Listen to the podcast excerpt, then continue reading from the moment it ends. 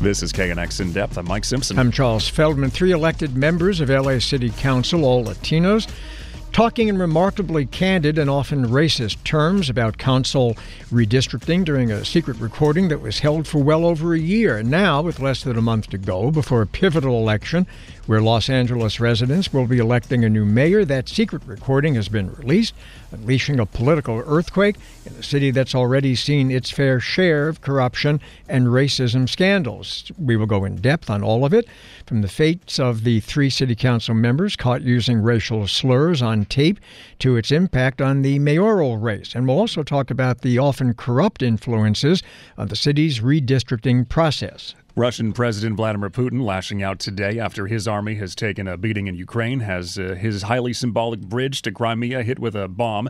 Russian missiles hit several civilian targets across Ukrainian cities. We'll go to Kiev and hear one survivor's story.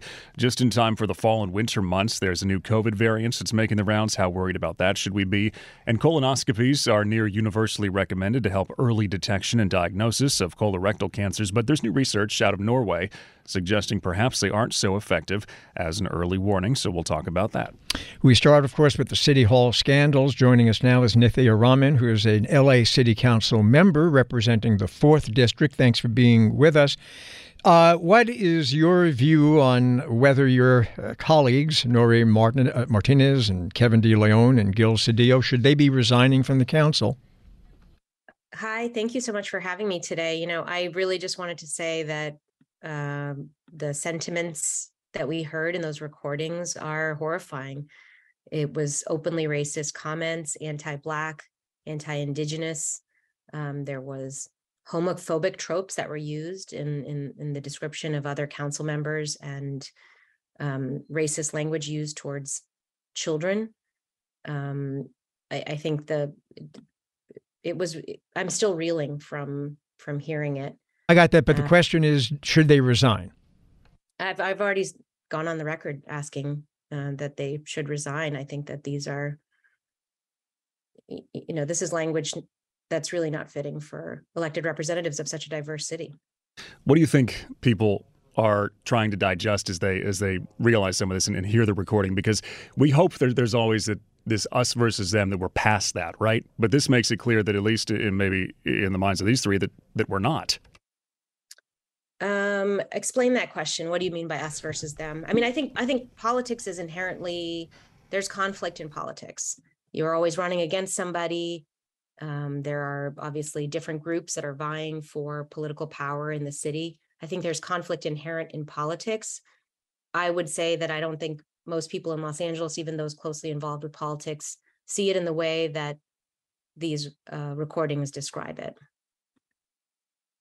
I mean, racial lines, right, or neighborhoods, and this kind of thing. And, and, there's a there's there's we can split this into two, right? There's the comments that were made on tape. There's the tropes you talk about. There's the racist comments we can talk about. Then there's just the redistricting, and it seems like what these three were doing is trying to consolidate their own power and divvy up neighborhoods, and even talking about you know your district. Should that should that process change?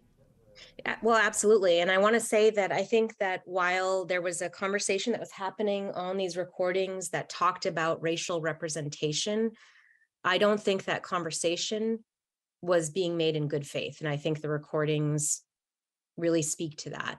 Uh, they talked about uh, Latino power and insulted Indigenous Latinos.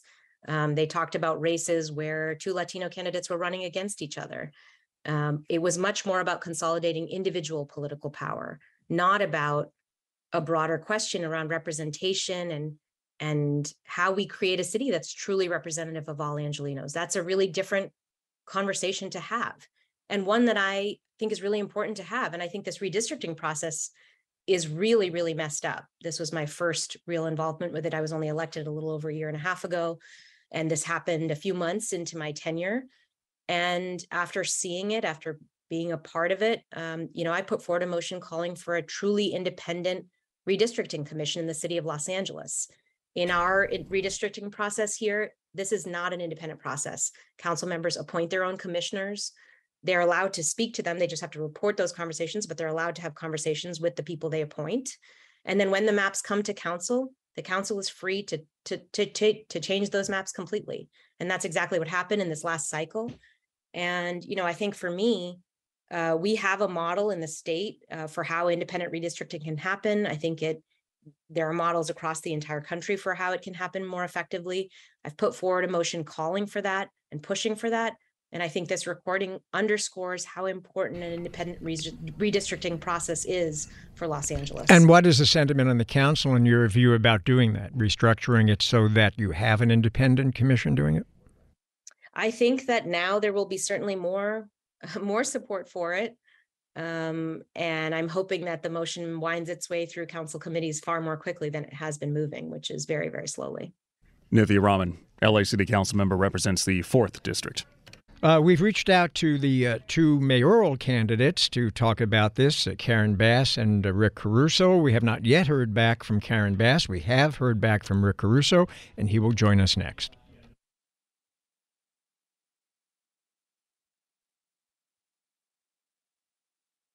This is KNX In Depth, along with Charles Feldman. I'm Mike Simpson.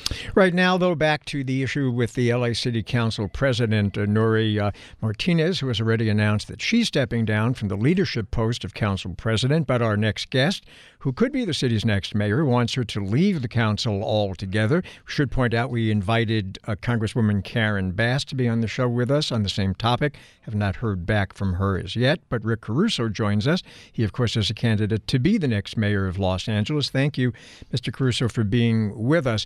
So there are two very distinct issues, as we've already discussed on the show. There is there are the, the horrendous racial comments that were made and recorded. There's also the issue uh, the context of which this all came up, which was in this meeting about carving up, in effect, the city, redistricting. So, can you address both of those, beginning, of course, with the comments on tape? Right. Well, you know, I made a statement, and, and, and again, thanks, Charles, for having me on, and James, but I made a clear statement on it. Um, on this, maybe you guys want to post it, but it's a horrifying language. It's vile. It's unacceptable. It's racist, and it can be no part of our city uh, and no part of our leadership. It's just not the way that we should all be behaving. Period. And um, you know, I don't would never tolerate it as mayor, and as a candidate uh, I wouldn't tolerate it, and that's why I made the statement about I believe those that were involved uh, should resign, not just step down from leadership roles, but should resign because, listen, this is a moment in time where we've got to have faith in our leadership. We have to come together as a city. We are the greatest city. Celebrate our diversity, which I've talked about for years and years. That's the strength of our city. And um, let's reunite and say, okay, um, massive, massive, terrible thing here, but let's move forward. Uh, this city is worth fighting for and, and moving forward. The idea to get into a room uh, behind closed doors and start carving up the city is terribly wrong. I mean, it just violates the sacred duty that elected officials have to be public servants, not to be serving their own interests. And uh, they need to represent every Angelino. I mean, that's their job. And figure out a way to have everybody prosper and do well and feel safe and have this city more livable. So, you know, on both fronts, horrifying, unacceptable, can't be tolerated. But now let's move forward. And in terms of the resignations, it would include Gil Cedillo, because your first statement said, you know, a couple people in this room support your opponent, Martinez, Kevin De Leon. They've endorsed her. Um, your next statement did say resign all of them, but Gil Cedillo supported supported you. So do you do you renounce that? I do. I was clear in my statement, and let me tell you, to be clear on this, we need to have a big bright line on how we expect our leaders to behave and uh, and treat people whether you're a friend of mine, whether you've endorsed me or not, doesn't change the rules. And there has to be real clarity on that. And that's why, listen, it was tough to do. I know all four of them. I know all three of them. Well, I know all four in the room. I know Ron also, but Ron's not elected official, so that is up to him to do what he ever he decides to do or his membership. But um, the elected officials, you know, they all did terrible things and they all should resign. And to people who, Angelinos, who hear about all this and they go, well, this is, you know, it's terrible, but this is the stuff that's been going on for ages in this city, you would say what? I, I would say the system is broken. It's gotten worse. Uh, we've got to change it. The city deserves better. Uh, it will get better, I believe. I'm glad there's a big light that was shined on this. It's now out, and everybody can see it, and everybody needs to demand a higher standard for our leaders. But we need to do it in a way that we can come together, sort of lock arms, come together as a city, and uh, expect more. And I, I'm very hopeful that's what's going to happen is bringing people together.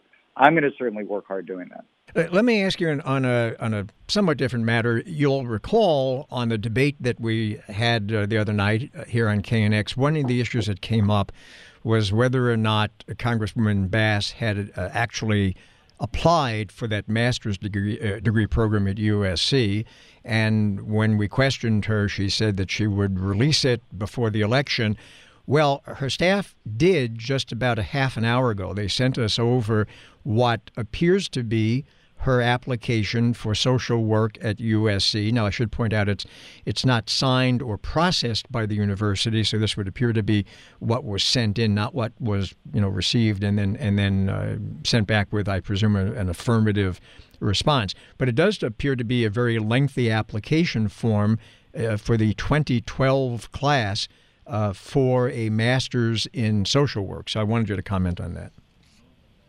You know, uh, Charles, I haven't seen it, so I can't comment on it. Uh, I can only comment on what the LA Times reported is that there was not an application, and what the federal prosecutors reported in their filing in federal court that there was never an application. But, you know, listen, I'm eager to see it, and I'm sure you guys will go through it and you'll make your own judgment call on it. But I, I also feel very strongly today isn't a day about campaigning and politics. It's it's really a day that we uh, regroup as a city and, and start moving forward together. Well, uh, one other thing, though, you did promise, she promised the application, you promised that you were going to cough up the uh, references to Scientology. Remember that one that, that the Congresswoman says she made? Uh, do you have that? Oh, we did. My understanding is our press team that evening uh, gave those out. So if for some reason you didn't get them, I'll make sure you do. Okay, very good. We'll be checking our email. All right, Rick Caruso there, candidate to be LA's next mayor. Again, we did invite the Congresswoman to come on the show. No response as of yet, and we are going to post this document at knxnews.com. Now, while this city council scandal is generating headlines over racism, as we've been pointing out, you can't forget the corruption aspect of it when it comes to how the city's council districts are drawn up. That when we come back.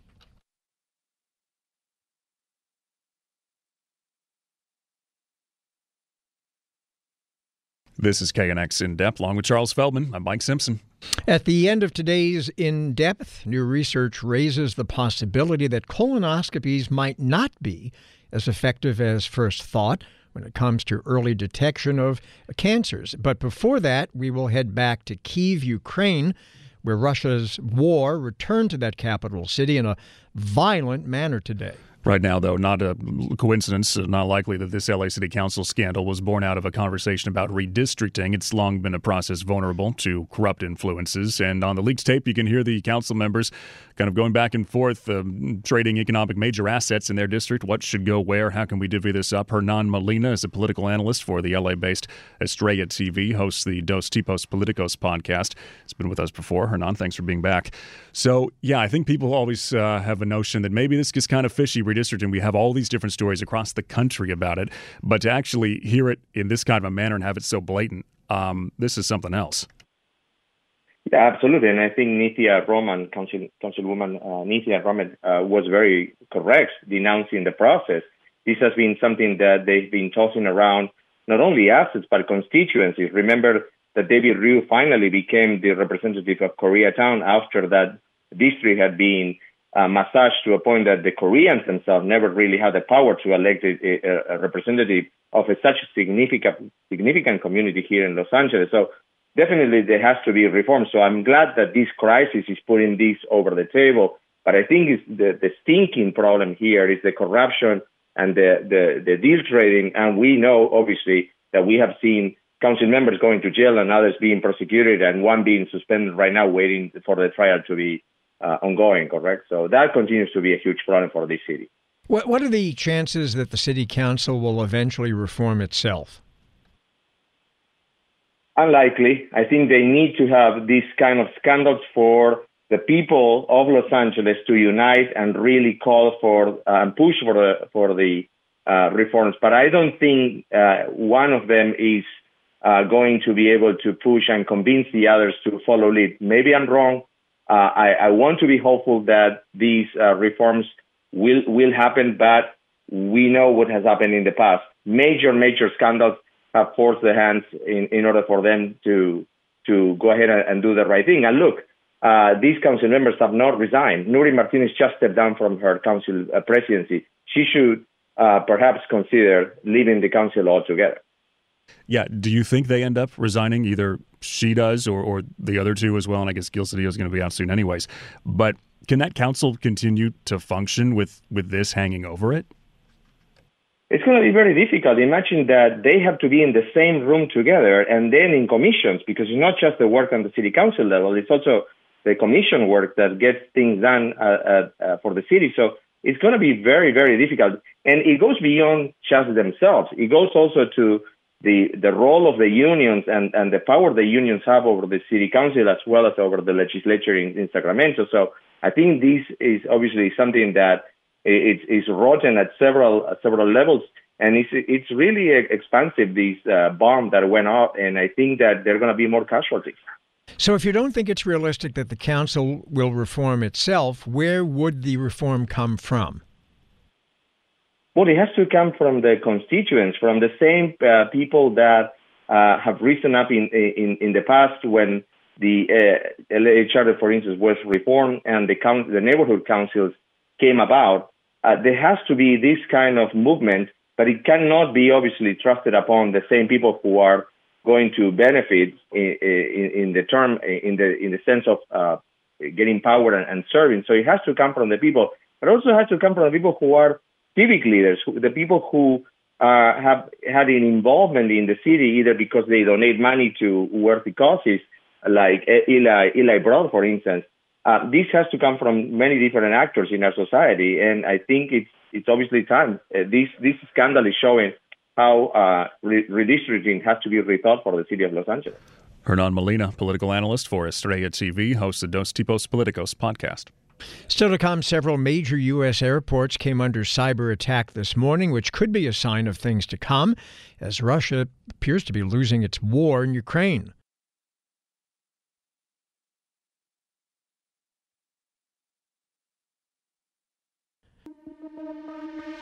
This is KNX In Depth with Mike Simpson. I'm Charles Feldman. Hackers took aim at the websites for most of the ma- major American airports this morning, LAX included, Atlanta's uh, airport, New York's LaGuardia, many more inaccessible. The flight operations, though, not impacted. It's noteworthy, though, that uh, Russian hackers haven't made much of an impact in the war in Ukraine, nor have they gone after high profile Western targets in recent months, with Russia essentially losing its war in Ukraine. Uh, will all that now change? Teresa Payton is CEO of the cybersecurity consulting firm Fortalice Solutions. She served as the White House Chief Information Officer in the George W. Bush administration. Teresa, thanks for being with us. So, if in fact this uh, hacking uh, episode this morning affecting all these airports was somehow connected to the war in Ukraine, Russia's war in Ukraine, what's the message they're sending? That we're vulnerable here? Well, just that they can cause chaos and mayhem and that there are some vulnerabilities. It's interesting because this group is known as KillNet as far as sort of the early hours, you know, same day, uh, early hours of attribution goes. And this group is believed to be sympathetic and supportive of the Kremlin, but they're not sort of one of the elite military or intelligence operations directly tied uh, to the current regime. Uh, but they do like to go after denial of service attacks because that gives people the sense that oh, things aren't working and that there's vulnerabilities there. So is this a different situation than of what could precede some some kind of, you know, cyber attack from a group that's more linked towards the Russian military and then we would know that this is kind of something else? This could be these guys kind of having some fun, poking around, doing what they normally do rather than, you know, whatever cyber arm of the military is going, "Okay, I'm going to go in there, I'm going to shut this down." Well, what's interesting is it could be a couple of things. One, it could just be you know, flexing the muscles and, you know, showing America's, you know, business travelers and world travelers that uh, there's vulnerabilities. But it could also be something a little bit more sinister where this group could have been doing reconnaissance on behalf of uh, the Russian government. And they may have had some learnings from these distributed denial of service attacks what worked, what didn't work, how much volume it took to actually start to create a situation where the websites just said, I give up, I'm going offline. And we do know from the past that uh, Russian cyber criminal syndicates and Russian nation state sponsored operatives in the past, in years past, have used distributed denial of service attacks to do successful cybercrime incidents against businesses and so um, everybody should take note i mean it was it, the good news is is these websites were back up and running there is no indication that sort of the back office operations of the airlines were impacted, but everybody should be not just breathing a sigh of relief, they should be looking to see what did these operatives potentially learn and pass on to Vladimir Putin and the Russian government.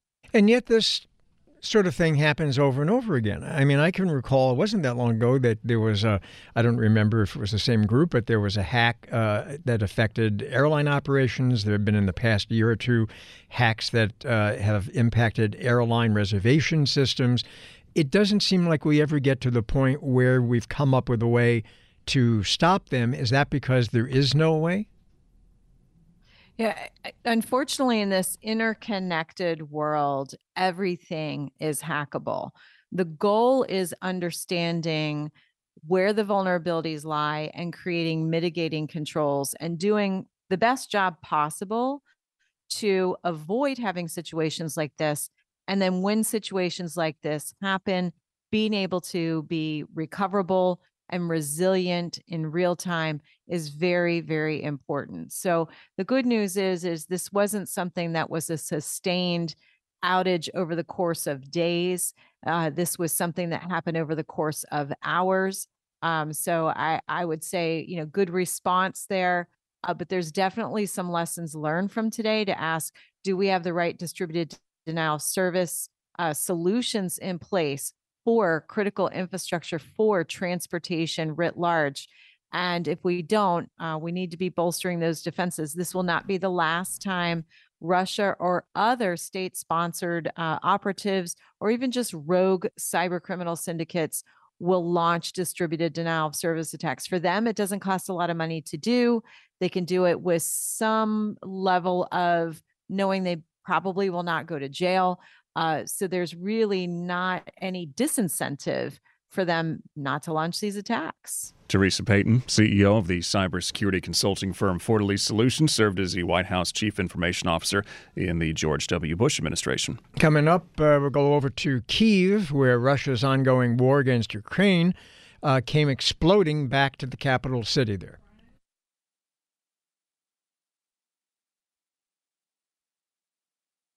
This is KNX in depth. Mike Simpson and Charles Feldman. Russia launched one of its uh, broadest missile barrages against Ukrainian cities since the start of the war, targeting at least 11 cities with dozens of missiles, killing at least 14 people and wounding dozens more. The targets all seem to be civilian in nature, including a pedestrian bridge in central Kiev.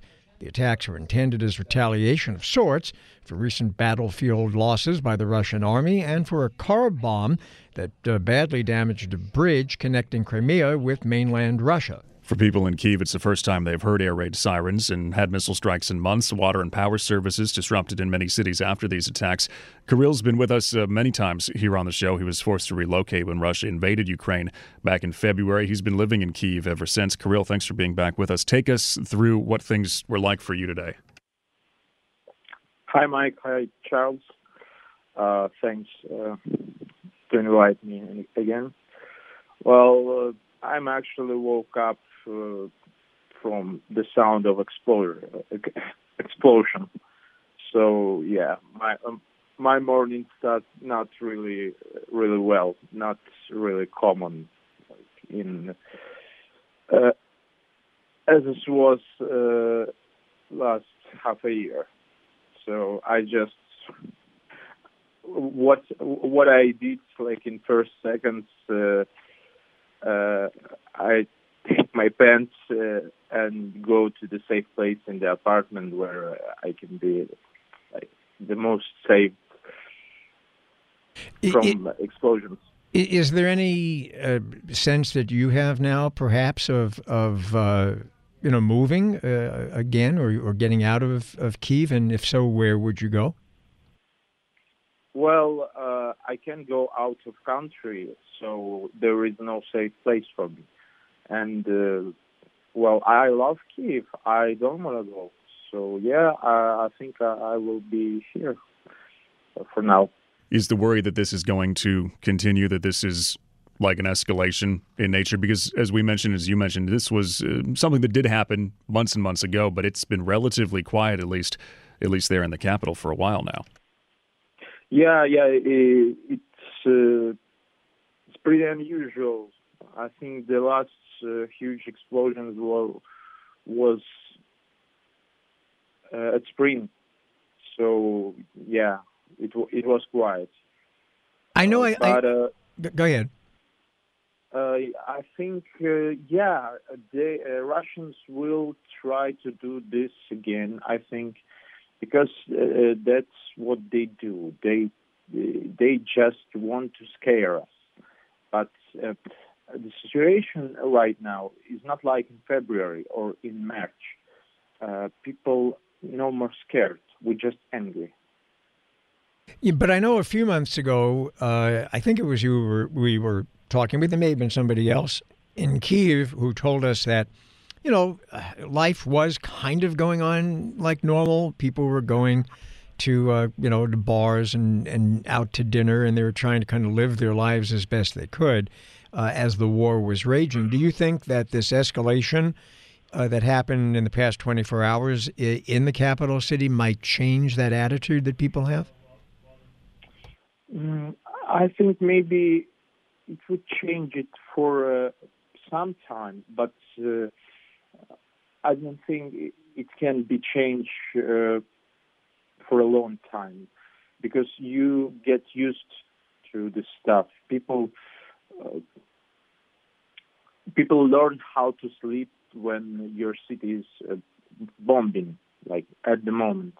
That what uh, that was in March, and right now we didn't hear much explosions in a while. So that's why it's uh, stressful.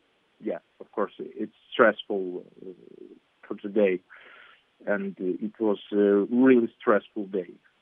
That's what I can say. But I think in uh, in few days, life will be uh, come back. People just uh, will continue to live their lives because today's city is really quiet.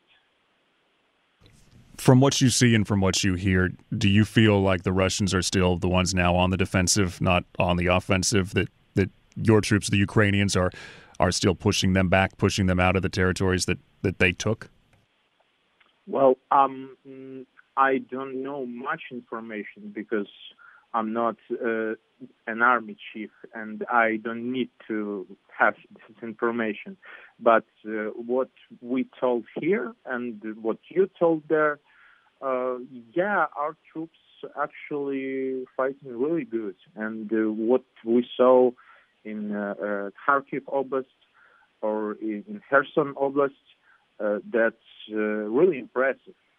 And I think it will be continued because uh, Russians have uh, pretty bad supplies, and we have uh, a whole West world uh, behind our backs.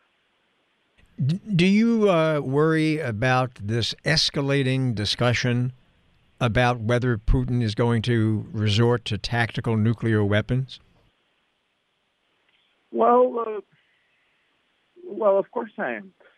uh, he can do this, but he can. Uh, but uh, what we see, uh, what we can see today, that he still has options like like this uh, rocket launches, like drones, like he still thinks that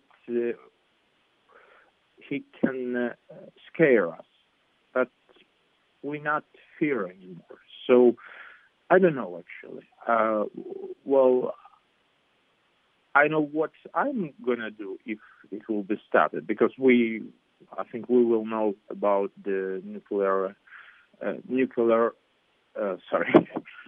Uh, we know about this danger uh, early, so we will have time. And I, uh, the metropolitan in Kiev designed to resist this damage. So you actually can be safe there. So, well, I'm not a pessimist, but I'm not an optimist. That's Kirill. He's been with us uh, many times here on on In Depth. Kirill, thanks for speaking with us again, and, and we do wish you the best as always. He's there in Kiev and uh, was woken up by the bombs this morning. More In Depth's on the way.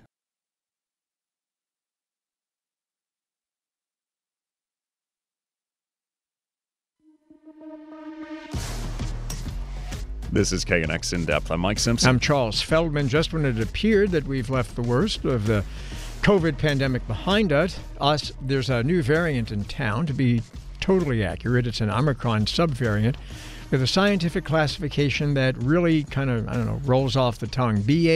BA.2.75.2. Nicely done. Yeah, thank you. It contains mutations that several epidemiologists have said could be troublesome. If it uh, does take hold, starts to spread, what does it mean in terms of a winter surge? Dr. Peter Chin Hong directs the immunocompromised infectious disease program at the uh, UC San Francisco Medical School. He's been with us before. Doctor, thanks for being back. So, what do we know about this one? BA, you know, all those other numbers? Yeah, it's almost like playing a game of bingo. Um, the nomenclature should have been simpler with Greek letters, but now they're all flavors of Omicron. What we know about BA2.75.2 is that uh, it's very immune evasive, but you know, it's in the big scheme of things, it's probably not going to send a lot of people to the hospital. Uh, probably if you're not, if you haven't gotten at least one booster and uh, you're not up to date on vaccines in general and you're older and immune compromised, you probably have the higher chance or the highest chance of getting into the hospital. But for everybody else, uh, you know, it will likely be a mild cold. Well, the boosters that some of us have now gotten for, was it BA4 and 5, uh, would they be impactful against, I'll go ahead, I'm going to go out on a limb, against 2.75.2? Uh, they probably will have some effect. I mean, I think the updated boosters are more Omicron like than the older ones. So it will reduce the risk of getting infected, particularly if you haven't had an infection in 2022 uh, for those people who've had infection already, and that's a lot of Americans in 2022, uh, they probably have a little bit more protection than those who haven't. So the short answer is probably not as much as we'd like uh, if it uh, if it was just BA5 or BA4. Uh, but um, still better than um, the old vaccine. So your immune system is seeing a cousin, but we're just trying to figure out if it's like a straight cousin or like second cousin or third cousin, like how far down the line we are it's more like a grandchild actually of Omicron because you know Omicron has these numbers we got to appreciate and understand. You know, it's simple like BA2 or BA4 and BA5. This is like the generation or the kids of those um, sub lineages. Wouldn't it be easier to just call it BA6 because we have four and five instead of going back to two?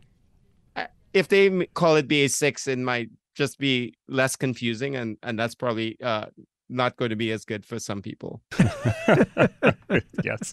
All right. So bottom line is still go get the new booster because it, maybe it'll help and it it, it sure as uh, can't hurt. Yes, it, it can't hurt. I mean, we've been seeing they've brought, you know, five sub lineages that people are following now and they all sound scary. But again, if you get that booster, um, you know, you don't have to worry about it. And I'd really say if if you really want to get the most important point is get at least one booster and you know then you don't have to worry I think everybody is pretty much fed up with the Omicron variant and all of its, you know, sort of siblings. Uh, are, is there a another variant out there that is not an Omicron one that perhaps is more concerning? No, right now it's all flavors of Omicron, luckily, and they're recombinants. Whenever you see an X in front of it, the Omicron, because they have circulating around, they could actually infect the different lineages can infect the same cell and then make um like Frankenstein, these um recombinants, but they're all flavors of Omicron. And because this is an Omicron uh, updated booster, it's going to uh the promise is it's going to help prevent some of these breakthrough infections, these mild infections that can still be disruptive to society, even if uh, you know you don't get seriously ill. Is Paxlovid still working like it used to? That's a great uh, question, Mike. Paxlovid, remdesivir, they all work because they are spike protein independent because they shut down the virus factory before it makes any. So it doesn't really care what the spike protein looks like. Okay, so in the greater scheme of things, are you more concerned about BA2752 infecting you or, I don't know, getting hit on the head by a falling airplane? Um, because I'm boosted, I'm not too worried about it really. Um, even if I didn't get the current booster, uh, because I got at least three bef- three shots before, I, I I know that I'm not going to get to the hospital with a high degree of certainty. So yes, I'd probably be more worried about getting flu or getting struck by lightning uh, than getting seriously ill. Dr. Peter Chin Hong directs the uh, immunocompromised host infectious disease program, UC San Francisco. If you're 45 or older, no doubt you've heard the plea to get a regular colonoscopy. But what if they don't actually do that much to warn of impending cancers when we come back?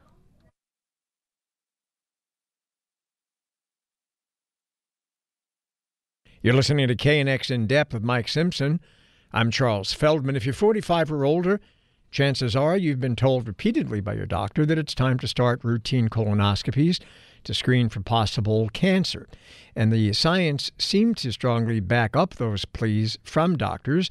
Early colonoscopies were said to be vital in detecting and diagnosing cancers of the rectum and colon, the second uh, most common cause of cancer death in the United States. But there is new research out of Norway that seems to question the effectiveness of a colonoscopy as an early cancer screening tool. The study found only meager benefits for the group of people invited to get a procedure. Dr. Karen Knudsen, Chief Executive Officer of the American Cancer Society, with us. Doctor, thanks for being here. So, is this um, big, um, disappointing finding, or is this one of those studies that might have a, a few problems with, with how they did it? No, actually, it's a really interesting study, um, but I think it's very important to understand what the study is and what the study isn't. So the study actually doesn't look at the effectiveness of colonoscopy. So we're we're very um, and anxious to ensure that that there's true clarification for Americans and, and those living in this country who wonder about whether or not they should have a colonoscopy after age 45. We see nothing in the study that would change the guideline, uh, which currently recommends a colonoscopy at age 45. What this study actually did we didn't compare people who had a colonoscopy and didn't. That would be an interesting way to, to go about asking the question. What this study actually did was divided people into two camps one for which they did had said nothing about colonoscopy and the second group which they were invited to have a colonoscopy. And that's the key word here invited. So this means that someone you know heard that heard that recommendation but it doesn't mean that they acted on it. So when you actually look at the data within the study over 60 or about 60% of those that got the invitation declined so they didn't actually have a colonoscopy. So we wouldn't really expect the outcomes to be uh, different between those that were invited and didn't do it and those that didn't have the invitation. Now, if you look in even further of the approximate 40% that underwent colonoscopy, there was a reduction of, of cancer death by 50%. So we actually think these studies affirm the importance of colonoscopy, but also tell us something important about ensuring that when people are hearing the recommendation, that they act on it. Okay, so so your interpretation of the study then is at great variance actually with how some others have interpreted. Is that right? I don't think so. So I think when you look at, at you know much of the discussion today in the medical and scientific community, it's in fact th- th- there's only one way to look at this study. it's looking at the impact of two groups, one that were invited and one that weren't. And, and the other group and the group that was invited didn't take up the colonoscopy largely. But that's the scientific and the medical community. We also have a headline community that writes online, and you've seen all those that say, hey, this doesn't work anymore. So is that where we run into trouble? Right. So. It's, you know, there's no problem with the study. As I said, it's a really interesting and important study. But what it doesn't do is tell us something about the effectiveness of colonoscopy. That's actually not the way the study was designed. The study was designed to ask whether or not an invitation to colonoscopy would change outcome, which in this case, it didn't. So should I be told to get one rather than invited? my doctor needs to sit me down and say, "Hey, you are 45. So, let's get you scheduled. Let's get you scheduled in, in in four weeks. How about that? Sign here." Rather than being like, "Hey, you know, it's your leisure. Come on in," because then people aren't going to do it. Well, that's exactly right. And I think it's important to know that guidelines that get written, such as the one that says age 45 is when the first colonoscopy should begin for someone of average risk, those are scientifically driven. Um, and there's nothing in this report that would cause us to change that science. Rather, I look at this report as a call to action for us to understand further why it is that those that are invited for colonoscopy don't take it on. Um, but but it is the case that those that, and I think it's an important second point, that those that did have the colonoscopy showed a reduction in the risk of colorectal cancer death by 50%. But do do we really need to have a study to figure out why some people, even when they're invited, won't get it? Because I mean, colonoscopies are not that pleasant; they just aren't they really aren't that pleasant. That is absolutely correct. And it's the case that, you know, understanding and communicating to individuals their options when it comes to colorectal cancer screening, but also understanding their own risk. Not everyone is of average risk. A family history, a known genetic risk may increase your, your chance of developing aggressive colorectal cancer. So uh, if we could wave a magic wand, we'd ask every individual in this country, when the next time they met with their primary care physician, irrespective of the reason why they're meeting, is to ask, what is the right cancer screening plan for me? Because those concepts are very well developed and supported by science. Where are we at with some of these like early on at home kind of order a kit things? Yeah, these are really important. So uh, increasingly, we'll, I think in the future, we'll start to see cancer screening move toward home. And colorectal cancer is one of those that's made that leap forward. There are stool-based tests that can give an early indication as to whether or not someone is at higher risk. If someone screens positive in that at home testing scenario, then the next step for them is colonoscopy. Now, previously, there were some challenges of not having complete reimbursement for what we'd call a follow on colonoscopy. So, in other words, I've tested positive at home the next step for me is a colonoscopy but now all of a sudden i find a financial barrier because it's not completely covered so we at the american cancer society have worked um, with the, the us government and the centers for medicare and medicaid uh, in order to ensure that there is going to be complete uh, reimbursement for colonoscopy after an at-home test, which is of course the, the, next right thing to do. And we, we expect that that will come into, into uh, reality at the beginning of next year. Yeah, and, and isn't the financial issue the other reason why a lot of people don't get colonoscopies? Because even if you're insured, there always are these kind of extra sort of nuisance charges that seem to always pop up in the mailbox uh, from assorted people connected to the procedure who bill either out of your network or in your network, but as a separate charge, or there always seems to be a bill at the end no matter what you are raising such an important point, and we have certainly advocated for transparency in cost to individuals, especially when it comes to something as foundationally important to everyone as cancer screening. But there are other impediments to colonoscopy as well. Uh, you know, for someone who, you know, finds it difficult to take the time off work that's required to engage in colonoscopy screening, you know, that's an, yet another barrier and another reason why uh, it's additionally important to develop tests that are easier to either take at home or require less um, time investment for someone. And those technologies are emerging and we're supporting those as well. But until that happens and becomes a reality, we know that colonoscopy should be part of someone's good health hygiene. And the good news is if, if at age 45 your first colonoscopy doesn't reveal polyps doesn't reveal something that looks like a precancerous lesion you don't have a family history or any other genetic reason for us to, to have cause, then you have many years without colonoscopies no longer required. Dr. Karen Knudsen, Chief Executive Officer of the American Cancer Society. Doc, thanks. That's unfortunately unless you want to keep getting them. yes. Because, you know, some people just like getting them. Yeah. hey, can I get this next year? All right. That's in depth for today. We'll be back tomorrow, 1 p.m.